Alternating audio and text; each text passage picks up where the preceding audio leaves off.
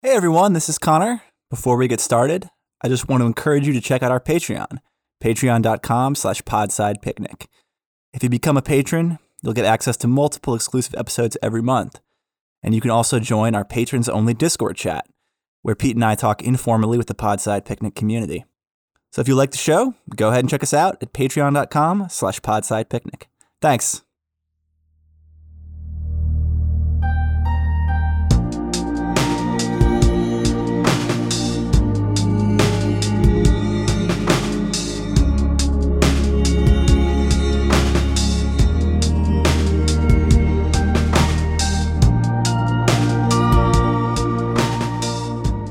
Welcome back to Podside, everyone. And uh, this, of course, is Carlo. Uh, today I'm joined by Sean M. Thompson, uh, returning to talk about. Uh, Sean, uh, clear clear me up here. It's a it was a '92 novel, right? Um, the Cipher. Oh, I mean, I know it's you're putting me on the spot. I know it's from Oh, the no. 90s and I know it's Kathe Koja. I don't know the exact year, 92 or 93, but it I'm gonna yeah. I'm. I'm- could be uh, 96. I don't really know. 91 actually. Okay, Was sorry. 91? Okay, so early Yeah. 90s. Um, and uh, and and I'll tell you this. Um, um, when did let me let me ask you this? When did you first read this? Well, I got onto the uh, the bandwagon sort of late. Um, I did the audiobook of uh, the Cipher in 20 let's see, maybe late 2020, early 2021, around that time. And it just I don't know, it has this power. I don't know if you've uh, felt this way, but it has this way of sucking you in with a very simple, simple premise. Well, I mean, it's uh, the the book itself could be a metaphor for the fun hole, right? Right. Yeah. You you fu- weird uh like so. Let me let me let me say this. I picked this up uh, probably at my uh, my local uh, comic book shop was very strange in the sense that maybe not very strange, but I think it uh, because one of my buddies worked there uh, and was we were all sort of on that sort of uh, Vampire the Masquerade kick, you know, Yeah. Uh, all that White Wolf stuff. And honestly, White Wolf really opened up a lot of doors uh, for me, at least. I, I would. I, I don't know if it's as as uh, broad as I'd like to think it is, but I do know that for me, like White Wolf, just existing opened a lot of doors for me regarding you know what what horror was looking like in the 90s right and i remember picking up the cipher um like poppy z brite and Kath, kathy or kathe koja um were too early uh Yeah. Sorry. Just give me one sec. I got to shut my heat off. Um, no you're good Sorry, I forgot. Crap, crap, crap. Did you get it? Okay, thank you. Uh, that's always something.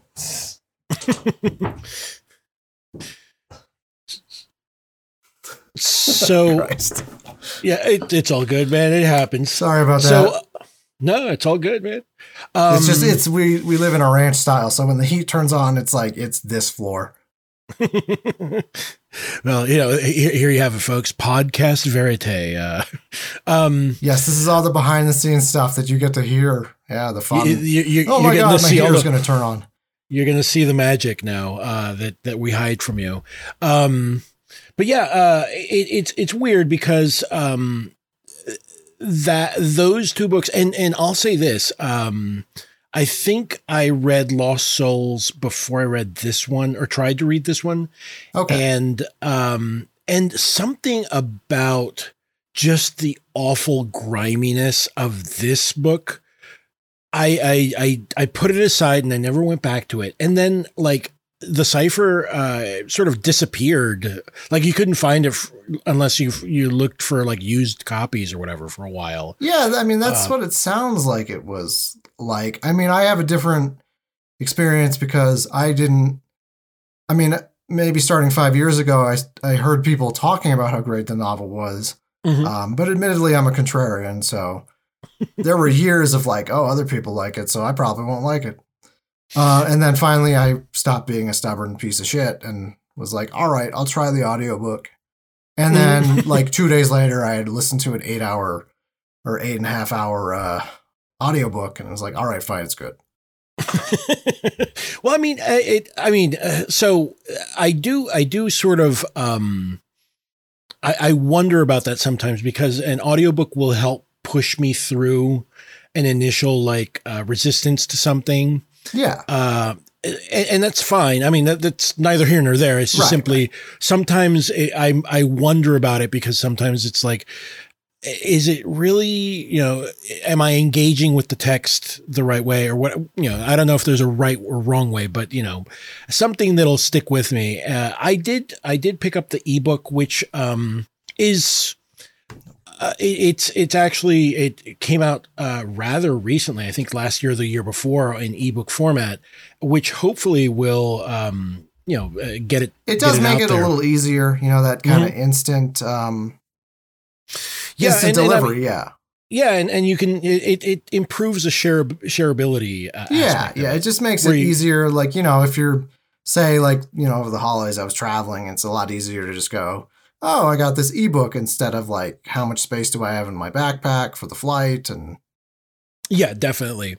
Yeah, I I always um, am very um, on the ebook versus physical media side of things, I'm always very conscious of the fact that, you know, when I left, you know, Puerto Rico, I had to basically leave an entire library just sitting there.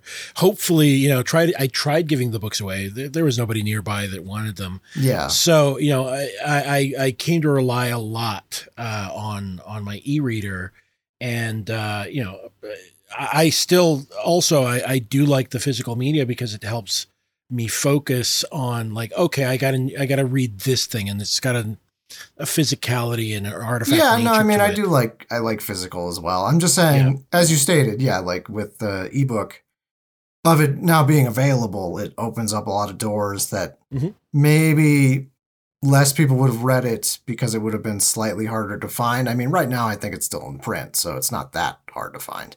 Yeah, yeah. Um, but yeah, I mean, uh, I'll I'll tell you this. The so I I I don't know. I guess I was just a, a big baby back in you it's know when I picked grimy. it up. I mean, that's it is. It I is very grimy. Love yeah. about it is from page one. It's just like these sort of they're sort of terrible people. Yes. And yet you find yourself like engaging with them in a way that I mean, first of all, I don't think if you knew these people in real life, you'd like them that much, but no, they're just sort of like the worst people. Well, I think that um, so so uh, the the basic premise is you know it's it's very simple. Uh, uh, the protagonist, uh, Nicholas, uh, lives in a shitty apartment and I forget if it's, if it's down the hall or or or just below him.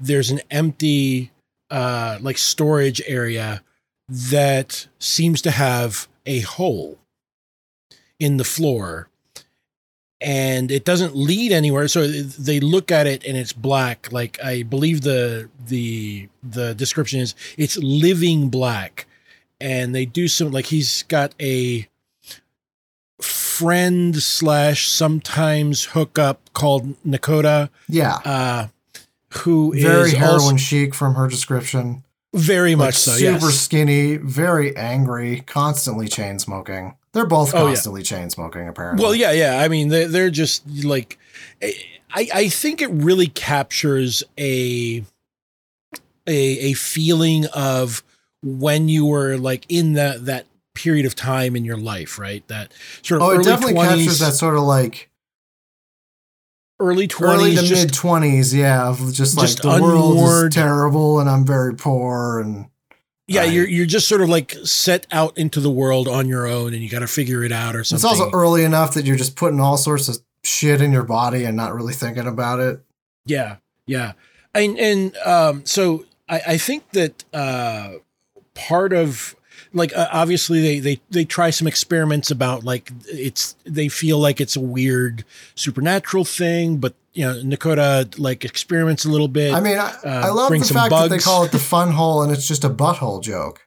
Yes. yes. So it's like they find like this terrifying like awe-inspiring, sort of like reality-shattering mini black hole, and the first thing they think of is like, oh, it's like a butthole. Well, yeah, it's Goatse before Goatse existed, right? Right. Yeah, but it's, it's that. Sort of, I mean, it does capture also the like kind of the like smarmy vibe of the '90s of just like yeah, yeah, like like that like disaffected um, youth type stuff. Yeah, like that uh, that that feeling of like, well, you know, I'm gonna be just as mean right back at the world, so fuck it, you know. Yeah. And you, you don't take anything too seriously because you're at that moment where if you were to express, like, you're at that moment in your life where, uh, if you're in dire straits as Nicholas and Nakota are, as well as um, Ray and and the other uh, people that end up there. Um, Sorry, give me one sec. No, you're good. I'm still uh attached, right? Like Yeah, yeah, I can hear okay. you. Okay. Let me just make sure everything's still God damn it. I That's why I hate when she comes in, because she does this every time. Okay, says I'm still recording. Yeah, all right, we're good. Cool. Uh okay, I guess that was a, a cat interference. Yes, my for the listeners who obviously can't see my setup, I have a um my mic on the table. Cord leads to a little USB box, which is apparently now on the floor, but good for it because it apparently stayed plugged in. And then that leads to my laptop to cut out interference. The problem with that is that it's very easy for my cat to just run through it and knock the whole setup down. well, I mean, I'm sorry. You're no, just getting all of the behind the scene. You're getting the, the it, heater all, debacle. All, you're getting the mic drop.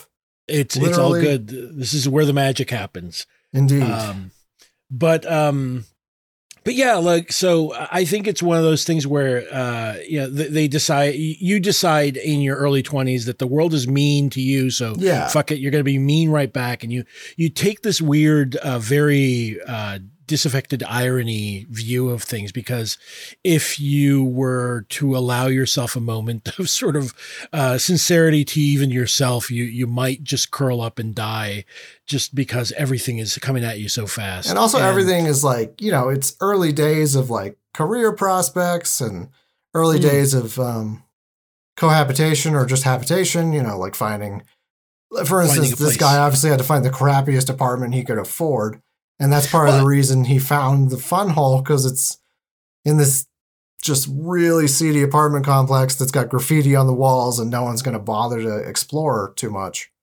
right.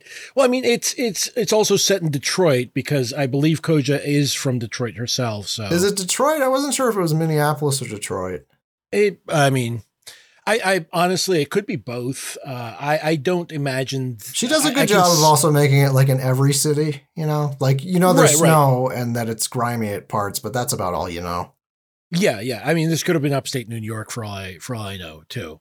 Um, like one of those smaller towns that's just just fallen. I suppose, yeah, it could have been something yeah. like Buffalo.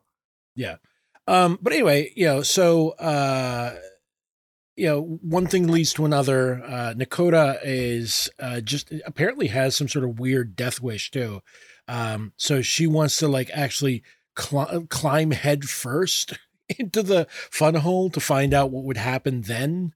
Well, I think the oh. interesting thing is since I mean, first of all, um, we're from Nicholas's perspective, mm-hmm. uh, but you know, he says you know Nakota just wants to climb into it, but he admits he sort of wants to too. He just has more willpower and more kind of um just more like wherewithal to realize like okay this is a weird supernatural black hole type of thing so it's probably trying to lure me into it whereas right. Nicole, Nakota just seems like oh cool I should hop in yeah well and, and before that like they they do the the little experiments with like the bugs and the yeah. mouse and uh and basically like the bugs just with by coming near enough to the edge of the uh, fun hole, uh, sort of like mutate. Uh, and then they dangle a mouse in there and it just like basically, I don't know, I don't even remember. It just sort of like explodes and they're left with a misshapen head. Just nothing good happens to a living thing. No. Yeah. And so, uh, and then uh, that's where they get the idea that they're going to like stick a camera down into the fun hole and, and sort of record. Right. Yeah, which is and, an interesting conceit too, because this is um what did you say? This was 91? Yeah. So this is Mhm. like very early, like almost found footage. Yeah, yeah. Because uh, and, and the funny thing is that um did you ever see the uh I I haven't read uh the Visible Filth, but I did see uh the the movie the Hulu on Hulu. Uh, yeah, I saw the film and I read the um I actually I not I read it when it was the visible filth. I talked to Nathan Ballingrud and he was kind enough to give me a an audiobook version he had uh, performed. Um, Oh, interesting. Free of charge, which was like, Mhm. wow. So big ups to him. Um, and then later on, I listened to the audiobook when it became Wounds, and then I watched the film Wounds. So It, it, it's funny because, uh, and I don't know if that's part of the uh, the the book itself, but I do remember thinking to myself, "Oh, the weird like video that they see online in in the movie, where it's like this weird hole, like you're they're just descending through a hole." It's immediately it came to mind when you know they put they they're watching they they record the interior of the fun hole and they're just like mesmerized. Like it, it is uh, a similar type of a thing. Yeah. I mean, it, no, no, I, I don't think that it's used uh, in the same way. It's not, you know, obviously. No, no, it's not. I don't mean it's um they're they're different things. I mean, Yeah. he might have been inspired by it, but it, it's definitely by the time he wrote it too, there was so much found footage stuff that it's like I, I guess what I'm bringing up with the cipher is it was so early on Mhm. to yeah, be yeah. having that type of a device in your novel. Well, yeah, and and that's the the funny thing. It's I would say, uh, you know what? Let me let me take a look here because that's also like, um, I'm thinking about uh, Ringu, and it's even prior to Ringu. So, uh, yeah, Yeah, it's- like it- Pretty sure it's pre Blair Witch because Blair Witch was what like ninety. uh, it's I want to say mid '90s. Let me see. Yeah, Blair I can Witch never Project. remember. Um, the Blair Witch, yeah, ninety nine, the No, first it was one. later. Okay, it was, it's Yeah. always later than I remember. Yeah, I mean it's it's wild because um, Blair Witch was a, a huge success for you know like a such a modest film, uh, and f- with a, a a very horror conceit, right? Like the the cursed media type of thing, and or just the the the found footage as well. Uh, yeah. uh, but yeah, like so the the funny thing about the cipher is that you know the the videotape itself of the interior of the fun hole becomes like almost an artifact unto itself uh, that then sort of attracts all these weirdos uh, that that flock around Nakota who eh, she's not exactly the most um, let's say that she is uh, definitely interested in self-destruction as well as just general outward destruction as well. Yeah, she's definitely a force of nature. Um, I guess they're he's uh, a a poet. He's a very self-deprecating, self-loathing person in general, but he is a poet. And they do go to art shows, so I think she might be an artist. I don't remember Well- actually. Well, no, she's uh, so yeah. They're they're like um, tangential to at least one or two different art scenes, um, and and part. I think that uh, Nakota uh, it it just goes a little bit uh, bonkers once Nakota gets uh, her ex, um, I guess ex hookup, ex boyfriend. I'm not entirely sure. Uh, it's not really spelled out, but they were together for a while uh, Malcolm, and he's got his own little groupies. And Yeah. once Malcolm and his little groupies show up on the scene, uh, it just this just completely goes off the rails. it does uh, because you know it, it's it's interesting the setup of the book too because you start um, pretty much with just uh, Nicholas and Dakota. It's interesting too. I just realized that their names are so similar. Mhm. Yeah. It's like the male and female equivalent of Nicholas. right, um, right. But and so they've sort of got it contained, but Nakota's sort of hinting like I, I kind of want to show it to other people, and he's like, we can't show it to other people. Like, no, we can't do this. And then of course, she immediately shows it the tape, I think, to other people, and then suddenly it's like just tons of people start showing up, and then as the novel goes, more and more people arrive. it's it's so it's so wild because yeah, it's exactly that. But because it's first it's um it's Ray who is a, another artist that is like working on uh like a like a sculptor uh, a sculptor who works on like I guess like discarded car parts and stuff yeah, like that. like he's a welder type sculptor. Yeah. and then his girlfriend which shit I forget if it was uh uh was it Valerie I can't, admittedly, I can't remember. It- It's fine. Um, in any case, the you know, like sh- she's the only voice of reason, honestly, and Ray is is second a secondary voice of reason because once things get really weird, he starts like backing away, and I, I think that the the tension, um, especially once Malcolm comes on the scene, uh, really ramps up because then it becomes and and I think I mentioned this before. Like I, I made a note of it that Koja is able to really fucking capture the one thing that I do not miss for one minute, which is that feeling of being in the middle of a gr- different groups of people, and you have at least two different people that are sort of wrangling for control of the entire group. Yeah. Oh God, that That's is such such Early to mid 20s thing, too. Yeah, exactly right. Yes. Like uh, I don't know if anyone Like a group of six people, and then two of them want to vie for like the lead Mhm. position. Like there should I mean- even be a de facto leader anyway in a group of friends.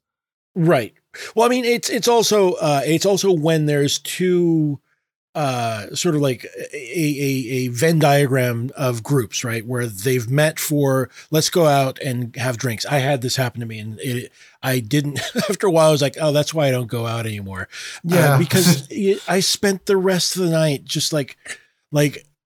There were two people that were just like. Did "Oh, you have we- to go to different go corners this- with each of them like they're in a boxing match? Uh, not it wasn't that bad but it was just simply like no one could could decide like no one could be like you know what no let's just go to the one place. No we got to go to the one place and then you go to the next place. And because no one wants to like in my in my situation was that i think uh neither person wanted to be viewed as the bad guy Yeah. uh, then you end up like being sort of like, oh, well, you spend 15 minutes here and you spend another 20 minutes in the other place.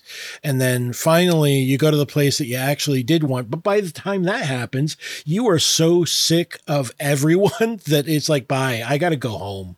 right. I don't care. so anyway, yeah, it's just like one of those things that it, it, it really captured it. And it, I I was think like, for me, it also captures the. I've had this phenomenon. and It was mainly in my early to mid 20s. That sort of like, we're a group, and then we got drunk, and then one of us had a really bad idea. And now we're like trying to walk it back, like, don't, maybe don't do that. And then Yeah. just one person like, I'm going to do it. I'm going to jump from roof to roof, or I don't know, just pick something stupid. Like, I'm going to drunk drive down to Taco Bell. And you're like, don't. um yeah and then you spend like the rest of the night is ruined because you got to f- talk that right because person suddenly down. you're wrangling and this is like that times a thousand because it's like you have a weird supernatural force you don't even know what it does right and then it it sort of attracts like a certain type of person too which is like i think that that's the the common thread here that the like anyone who watches the fun hole tape who is it feels like if they're a little bit off it really resonates with them. Yeah. And and then that sort of that sort of attraction is what pulls them into the orbit of the actual place. And then that that in and of itself is a bad idea. I I mean uh, not long before not long before any of this other stuff happens uh Nakota uh, you know like we'd mentioned uh decides that she wants to like jump into the hole head first or something and Nicholas like uh catches her tackles her uh and when he comes to he realizes that one of his arms has ended up you know like in almost the hole. arm yeah like armpit deep in the hole. And he pulls it out and he's now has a mini fun hole in the center of his hand uh which is just gross and slimy and goopy. I mean, what's Uh, great about the novel is it's very Kafka-esque, but then at the same time, it's got like just like splatterpunk, like borderline splatterpunk, just like gore type stuff going on. So it's just like heavy surrealism, heavy absurdism, and then just like just grimy griminess. Yeah, and like uh, God, I I could not like I I felt for him because um And there's doesn't a, it keep a- growing too? yeah it keeps on getting wider um but but early on there's a there's a scene where uh he's he's continually because it keeps on weeping this like goo Oh, right. Yeah. and he keeps on putting bandages and bandages and gauze and like you know uh, and then he runs out of gauze and you know like he loses his job so then he's got to figure out how you know how he's going to continue doing that and blah blah blah and and but one of the scenes that really struck me was when he's like run out of like the regular tape that he uses and he's like yeah could we use electrical tape and then the clincher was i don't have any scissors I need nail clip. Could you bring me the nail clippers? Because that is something that I have done. Yeah. Because you don't have enough money to buy fucking scissors, like special scissors, just to cut the little tape. Oh, I've definitely been there where I haven't had enough money to afford more band aids. And I'm like, well, we have duct tape. So problem solved. Yeah, yeah. I mean, it, it really captures that, and it's it's it's those moments where it's it it it's sad, but it's also like really like darkly darkly funny. funny. Yes, absolutely. I mean, especially in this novel where it's like, I'm running out of things to put over the mini black hole in my hand Has sprouted in my hand. that yeah. sprouted in my hand that's starting to itch really badly. Yeah, and uh, I mean, I just can't imagine like because he wakes up uh, in several instances, and he wakes up and like there's just like goo that's sort of like hardened over his arm and stuff, and you're like, Ugh. Yeah. You're like. I, I don't even want to imagine what his bed must have looked like. Uh, Must have been you know, really grimy. I mean, I think one of the things I love too, um, I know I'm hopping around a little bit, but the the relationship between Nicholas and Dakota and the fact that they're on again, off again adds just like this more like delicious tension of like like they do have sex again at one point in the book. Mhm. Think Yeah. a couple times, don't they? Yeah, uh, several times. I mean, uh, and and I a think he lot gets of a it. Blumpkin. I do have to bring that up anytime I discuss this book because I'm like, this is Oh the only God. book that's had a Blumpkin, yeah, I, or at least the that- only horror book. Apologies, might you probably hear my girlfriend laughing in the background. Kitty, don't go my way. Come on. Yeah, I mean Right. it's um it, it is it is true because I think it, it really adds to like the griminess and just like the sort of fucked upness of their relationship.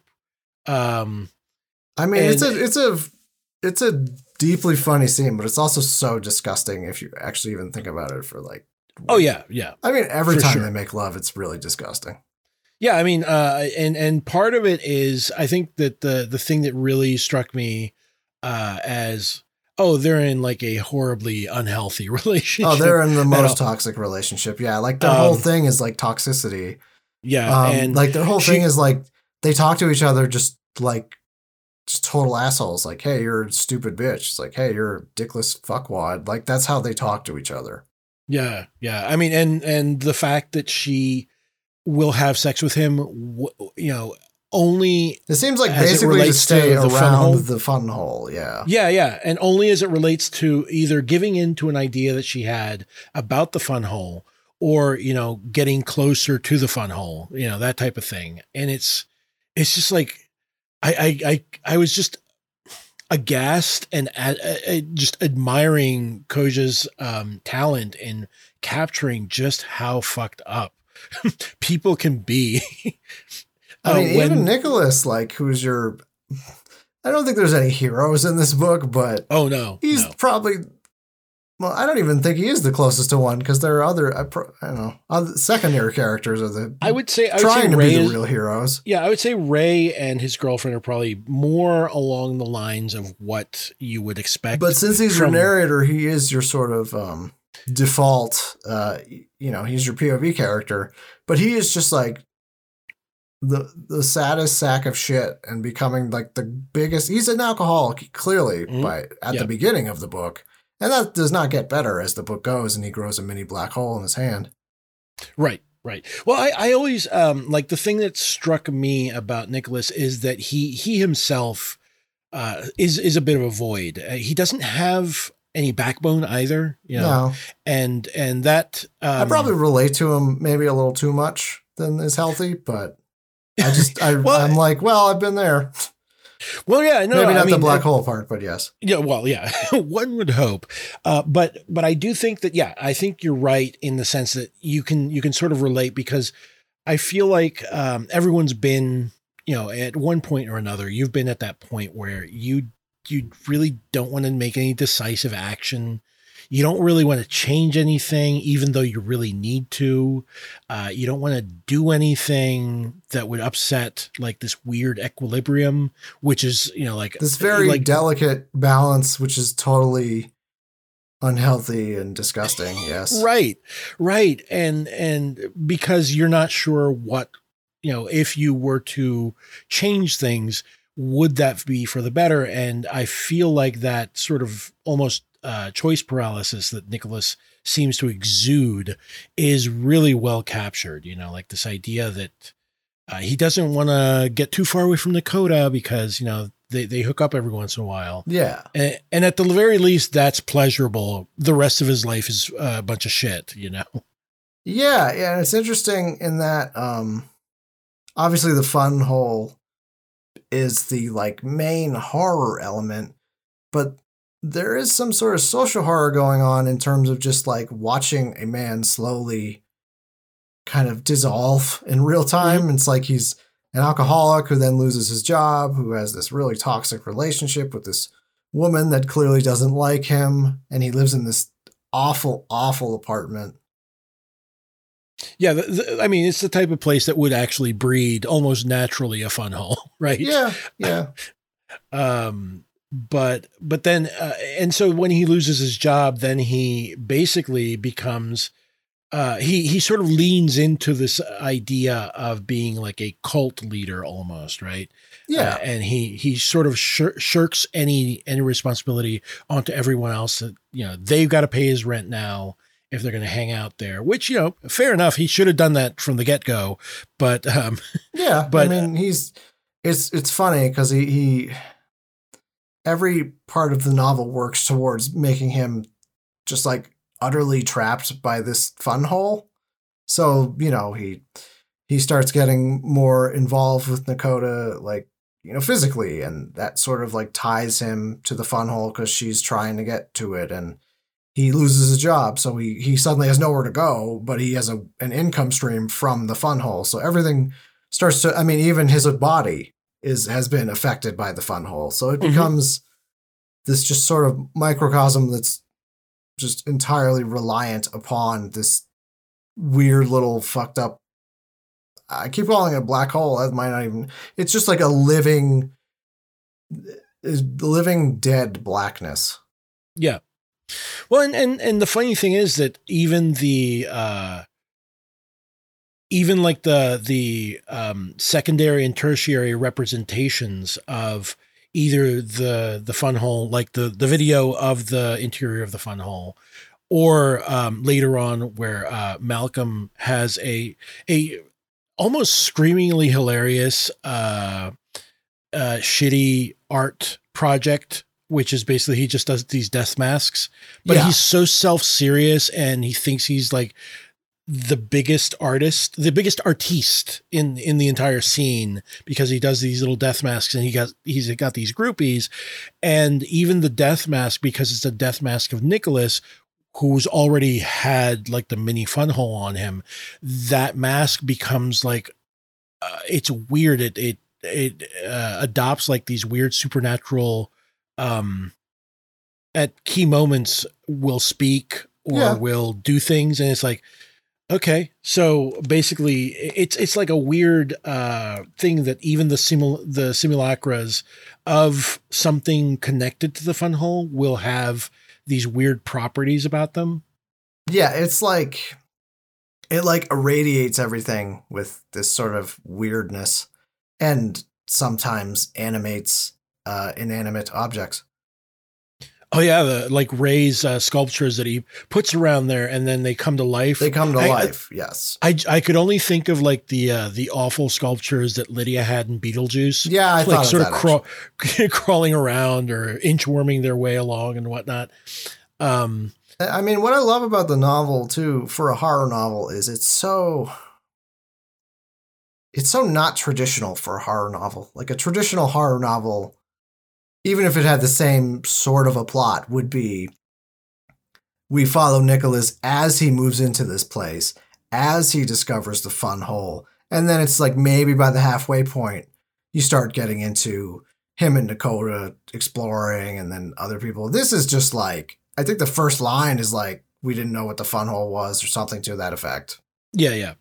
Well, I mean, it, it's I think it's it's interesting because it also um, it also captures you know that you you I'm sure that you've seen like all those comedy sketches where it's like well you know you move into a haunted house and you know the ghost the, the walls bleed or the ghosts you know yell get out or whatever and why don't you just leave and you're like yeah like Nicholas is very poor he can't aff- like this is the best he can get why would Yeah. he leave you know he need to actually get a better job for him to be able to even consider that I mean, it, it does. I do like that. It's like, well, why would you stay? It's like, well, he'd be homeless otherwise. He's poverty. Yeah, exactly. I mean, uh, and and yeah, it, it's it, And that lends It's- itself to the narrative though, because it's like you wouldn't be finding the fun hole, I don't think necessarily in like, you know, very ritzy condos or like in a maybe you could find it in a mansion, but that would be a, a whole different type of narrative. your your gothic uh, your gothic uh, narrative suddenly uh, grows like a weird mutating presence in it, and slowly falls. The the narrative starts falling apart towards the end. Yeah, but I mean, I Um, just love that it's just so immediate, it, and that's what I think part of the beauty of the book is. It's just like, hey, there's this thing. It's like a little death hole. It's like blacker than black, and that's your first page. It's not like mm-hmm. we're not building up to that. Like this is like, okay, if you accept this, then this is the novel. Yeah, exactly. I mean, it's it's basically him and Nakota figuring out like, It's- oh, we found not- this thing. not- she doesn't go out of her way too to be like, do you believe this? Does this seem plausible? It's like, well, you either believe it or you don't. Like this is what it is. Yeah. Well, I mean, it's also like it's obvious. It's it's like the the the anti world building, right? Where Yeah, uh, in yeah. in the sense that like obviously they both saw it. Why would you? You know, it, it, it's like the the the type of um, question that always pops into my head, where like if, for instance, you're in a fantasy world where you know the gods are real. Well, why wouldn't you immediately decide to, you know, like worship one or the other or whatever? You know, it's like obviously they're real. So this is sort of follows the same logic. It's like, yeah, we both saw it. It's real. Yeah, I mean, Um, don't get me wrong. I do love the sort of like postmodern, like we're gonna take a traditional horror thing, and there's gonna be a lot of questions about why is this real? Is this real? Could this be something else? But it is also nice when it's like, hey, there's like a little black hole in this like abandoned shitty apartment. Anyway, moving on. Right, right. I mean, the the the hole itself is not in question. It's what they want to do about it, and sort of like yeah, where does it go? What properties does it have? What does it do, What would you know? happen if you? And I do love the, you know, they sort of get into the scientific method of like what happens, but just in a really drunken, stupid way. Like, Right, what right. happens if Well, I we mean- put bugs next to it, and then like, Yeah. what if I drop a a mouse into it, or that was that was sort of um it was actually a joy to read that because once you realize oh she's just doing experiments like she's a pro like Nakota was approaching it very sort of like a like you said like a scientific method yeah, not they're just very like chain smoking drunken scientists. yeah yeah um but yeah like but they do said, all the experiments like during a party, basically.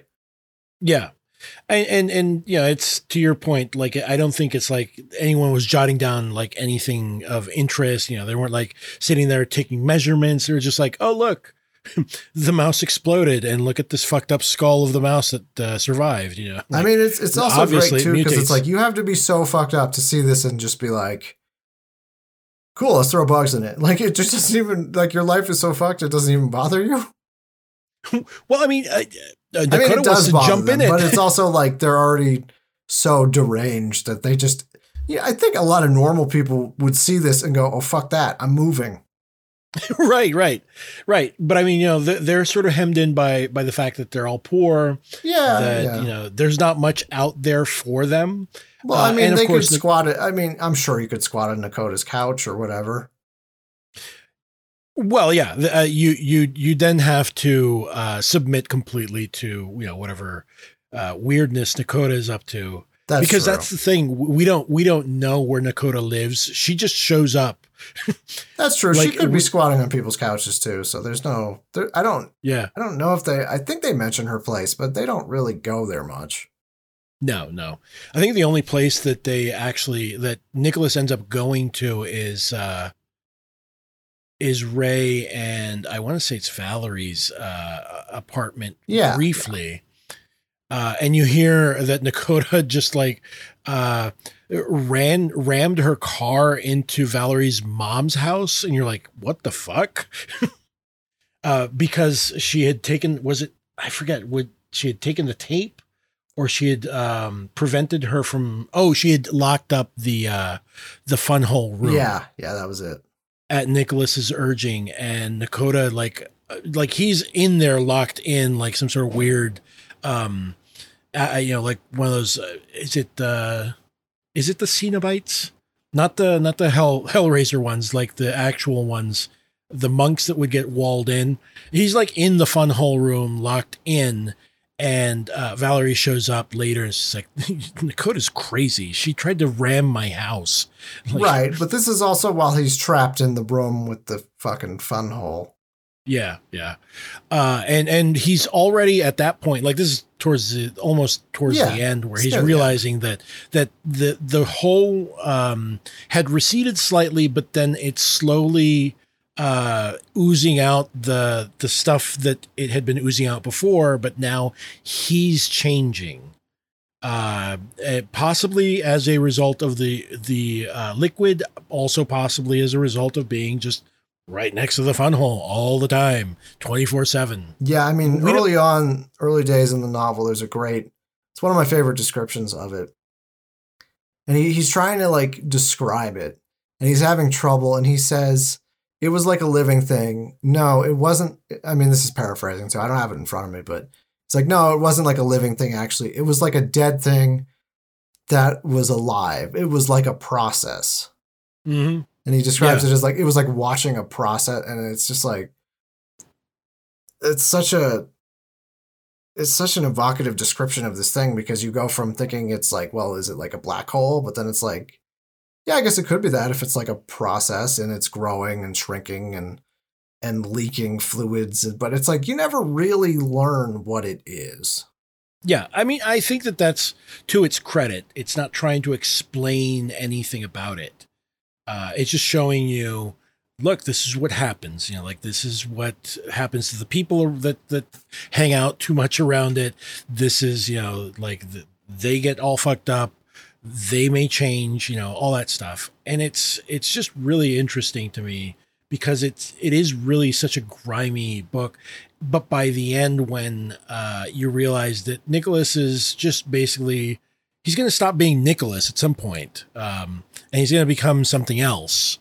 Uh, it's almost like uh, there's a sense of relief almost that he's going to like it's going to end for him for a bit, you know. Uh, and I guess that is sort of like death, right? In the sense that it, you know, it's that tarot I mean, I guess card. it could be seen as like a. I, I, I should clarify. I don't think it's a metaphor for death, or I mean, I don't think it's a metaphor for, for depression or for death. Like you could read in that, Mhm. but I think it really is just about the fun hole is the fun hole. Like it does what it does, and Mhm. it's more just like watching what it what happens. Yeah, But yeah, there is a sense of relief because he's been so stressed out about it, and you're stressed out with him. You know, with good reason. Like, hey, my hand is uh like growing a huge goopy hole. Well, I Um, mean, and there there's even that moment where the the hole has extended so that uh, it's like basically his fingers look like they're just floating, uh, sort of independently in the air, and it's like, ugh, God. Yeah. So I mean, by that point, it's like it's almost like a relief when it's like, oh, well, good. I mean, maybe it'll be over for him soon. yeah, you're you're sort of like, yeah, I wish it was me, you know. uh, but uh, but yeah, I, I'm not saying that it's it's it's a metaphor for death, but it's it's like um you know the the whole it's idea like a of, type of death. is yeah. yeah like like death as change more than anything else um uh, but it's not yeah i think to your point it's it's the novel shrugs off any attempts to sort of facile interpretations or anything of the sort it's just simply yeah you just get to see it and um yeah koja does not try to explain it to you does not try to hold your hand about It's it It's kind of nice. I mean, I do. That's. I think that's why it still resonates with people. And I mean, I'd like to, you know, briefly discuss. Um, I mean, this came out in '91. Mhm. So what is that? Yep. 2001, uh, Uh, 2011, it's like 20 years something like that 30 years, right? 30 years 30 Yeah. years yeah you're so right this is a 30 year old book, and it's like it almost seems like it's more popular than ever now. Mhm. And I just, I, I mean, obviously there are books like that, but I am hard pressed to think of one. I don't know that just like keeps getting mentioned so much that isn't one of the big ones, you know, like Dracula or like friggin' Frankenstein or you know something by King or Barker. Right.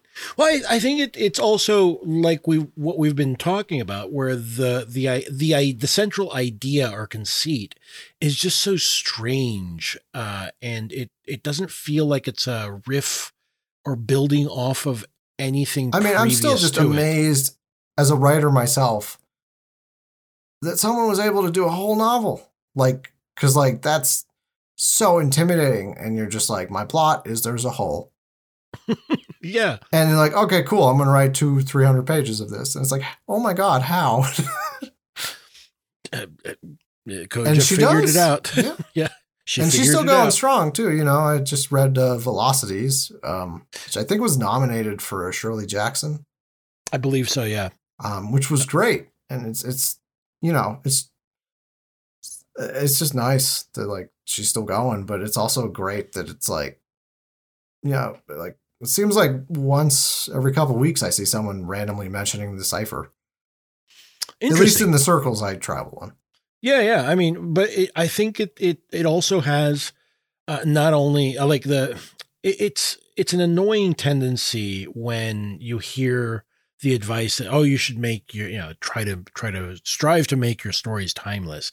And it's like I don't know if it ever works if you try it, but no, I think it's like trying to do. It's like such a lightning in a bottle thing. It's like when you try to do, say, a sequel to something that did really well, it almost inevitably is never as good because once it was like this random confluence of factors that all kind of lined up at once. Um, and then you're just trying to redo that. Right. Well, I mean, I also think that um, you know, uh, Koja is definitely served by the fact that things like in the real world. It's, I think it's it's that it's simultaneously very of a time.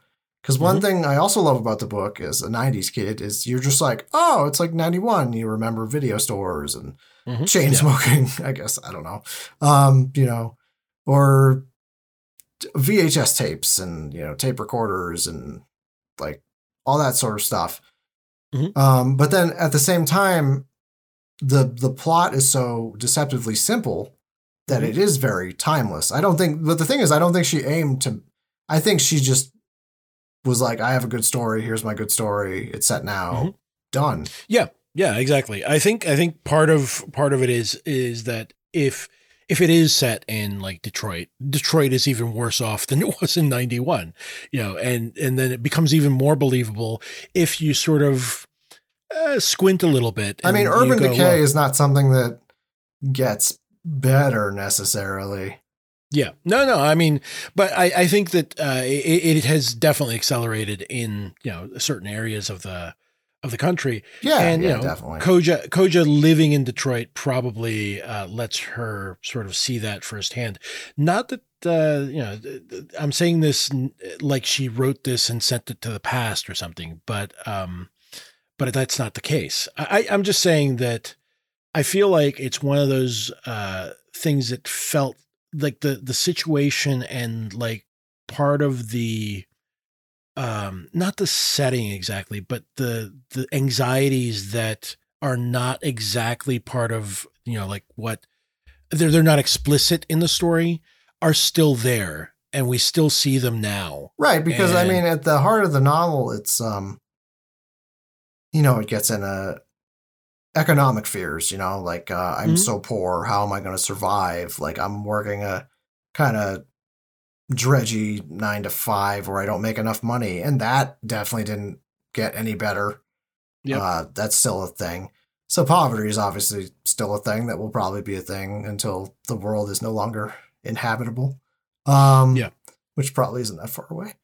Sorry, you can cut that part out if you want. Um, but and then, um, but then it's also, I mean, as someone who's lived in, I lived uh, outside of Boston for about ten years, um, and I Mhm. currently live in a city. But you know, Santa Fe is fairly nice. It has its parts, but it's fairly nice. But Boston, where I lived in Malden, I, it definitely there was some like it's nicer now, but when we first moved there, there was definitely some spots where I could see a, a fun hole being. Let's put it that way.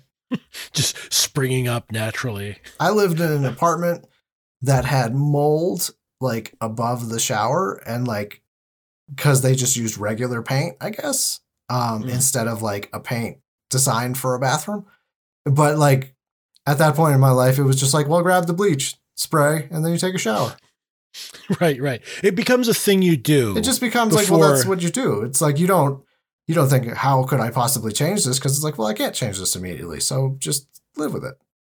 Well, and, and and much like the incremental uh, it creep of mold, you know, slowly sort of blackening a corner and slowly spreading.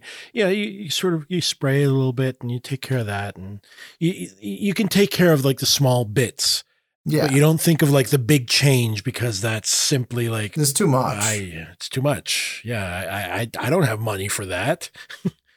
but yeah, I mean, uh, it it it really captures uh, being trapped like that, you know, or feeling like you're trapped like that. Uh, that narrowing of imagination. yeah, Uh, but yeah, I I am uh, like I am super super stoked to recommend this to to other people that like grimy. I mean, I think that's stuff. the the one really fun thing about this novels too is that like for all the people that know about it, there are still plenty of people that have no idea about it, and it's Yeah. really fun. You know, if you talk to someone that's like, well, I liked, I don't know, I'm a casual horror fan. I liked The Shining, and I've liked, you know, Paul Tremblay books recently, or I've liked this and that. You can be like, well, I've got this one novel. You might not like it. It's fairly grimy, but it's incredible. Yeah. Dude you do you uh, do you love hating the characters you're writing about in a grimy like disgusting gross disgusting apartment? Like, boy do i have a novel for you uh yeah it, it is it is sort of like exactly that and and i would probably recommend it with those caveats because you know obviously there's definitely like a transgressive lit quality to it. Like, I would say people that like, you know, Irvine Welsh or Palahniuk or some Bret Easton Ellis, um, you know, like like writers like that would be into. I mean, I would say, you know, modern kind of horror people, similar to something say Matthew M. Bartlett might write or Nathan Ballingrud, who we've discussed a story from before.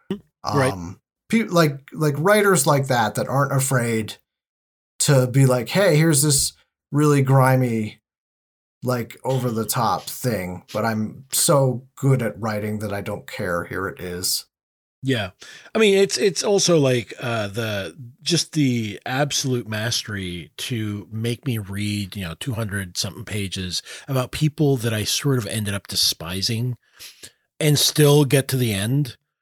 I mean, It, there is sort of a Seinfeld quality to it, where it's like, or like an Always Sunny, where it's like these people are objectively terrible, and yet I am like enthralled by how terrible they are.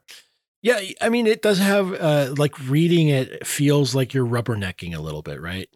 Yeah, You're, you're driving past a horrible accident. it's definitely not a traditional, you know, not a traditional kind of horror protagonist. It's not like I'm going to save the day because I know what's right. It's more like I'm totally fucked and I hate my life and I hate myself.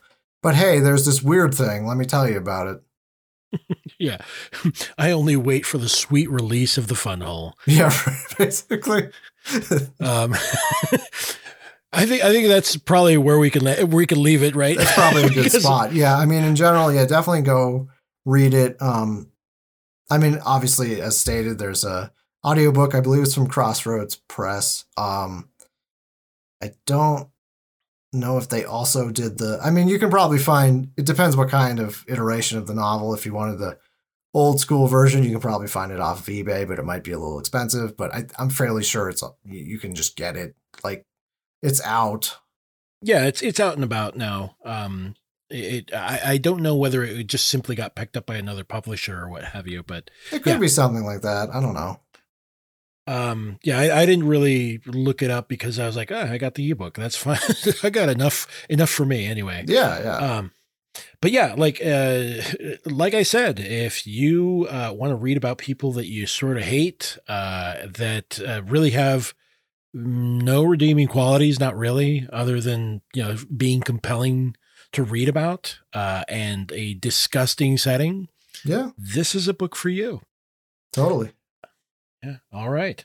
Well, uh, Sean, uh, tell me a little bit about now that we're we're I guess going to wrap up a little bit. Before we do that, uh, do tell our listeners where they can find some of your stuff. Um, well, I run a press called uh, Nictitating Books. Still early days. I like to say that, despite the fact it's been two years. But you know, 2020 uh, was that even a year? Like what? what even was that? Um, but yes. so, uh, currently have Screaming Creatures, which was my first full length collection I put out from the press. We recently, in October, put out Maxwell Bauman's um, House of Blood and Teeth, which is a kind of body horror haunted house novel. And in February, we're going to be releasing uh, a full length collection from Paula Ashe, which is excellent and I guess in a similar type of vein to Koja, just very kind of grimy and getting into urban decay and um, transgression, but also just good uh, horror. Yeah. oh, and uh, uh, that- I did an ebook too called uh, Astrum. That's uh, 99 cents. It's like a UFO lost in the woods type of thing. Think X Files, basically. excellent. All right. Well, I'll definitely put those. Oh, and yeah, sh- I mean, I'm on Twitter at Spooky Sean T.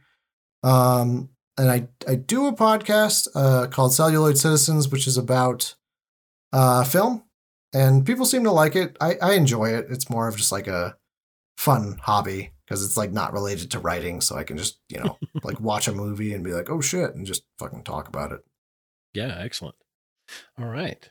Well, uh, I do want to thank you for coming on and and talking about this amazing book because uh, I I I, I forgot to mention one thing. Uh, Koja's prose in this is like amazing, and uh, it is really a part of the part of the entire thing. It's very makes- solid. It's got almost a noir quality to it, but it's also just kind of its own Mhm. beast. It's it's just very sarcastic and edgy, but also like lyrical and poignant. Yeah, yeah. There, there's there were a couple of uh, of of phrases and paragraphs that I just I had to write down because those they were really good. But uh, but yeah, uh, don't let me belabor it any further, uh, folks. Go ahead, go look go look it up. Uh, get it wherever you can in whatever format feels best for you. And uh, Sean, thanks again. Thanks again for wanting to talk about this because this is a uh, as as I said at the beginning, at the top of the the show. Uh, this is a book that was 30 years in, uh, waiting 30 years for me to finish it. So uh, you gave me, a, And this was a, book pre- that I started two years ago, and it, Mhm. it hit me just as hard as if I I think I'd read it when I was in my teens. So Yeah, yeah. I mean, and, and thanks for for giving me an excuse to to really sort of power through it and get. oh through- yeah, no problem. And- I mean, if you ever want to have me on again to talk about more horror, I'm always down. excellent. Sounds great. Uh, I'll, I'll I'll get in touch with you. All right. Well, uh, I do want to thank you again, and uh, thanks to everyone listening. Uh, we'll catch you next time on Podside.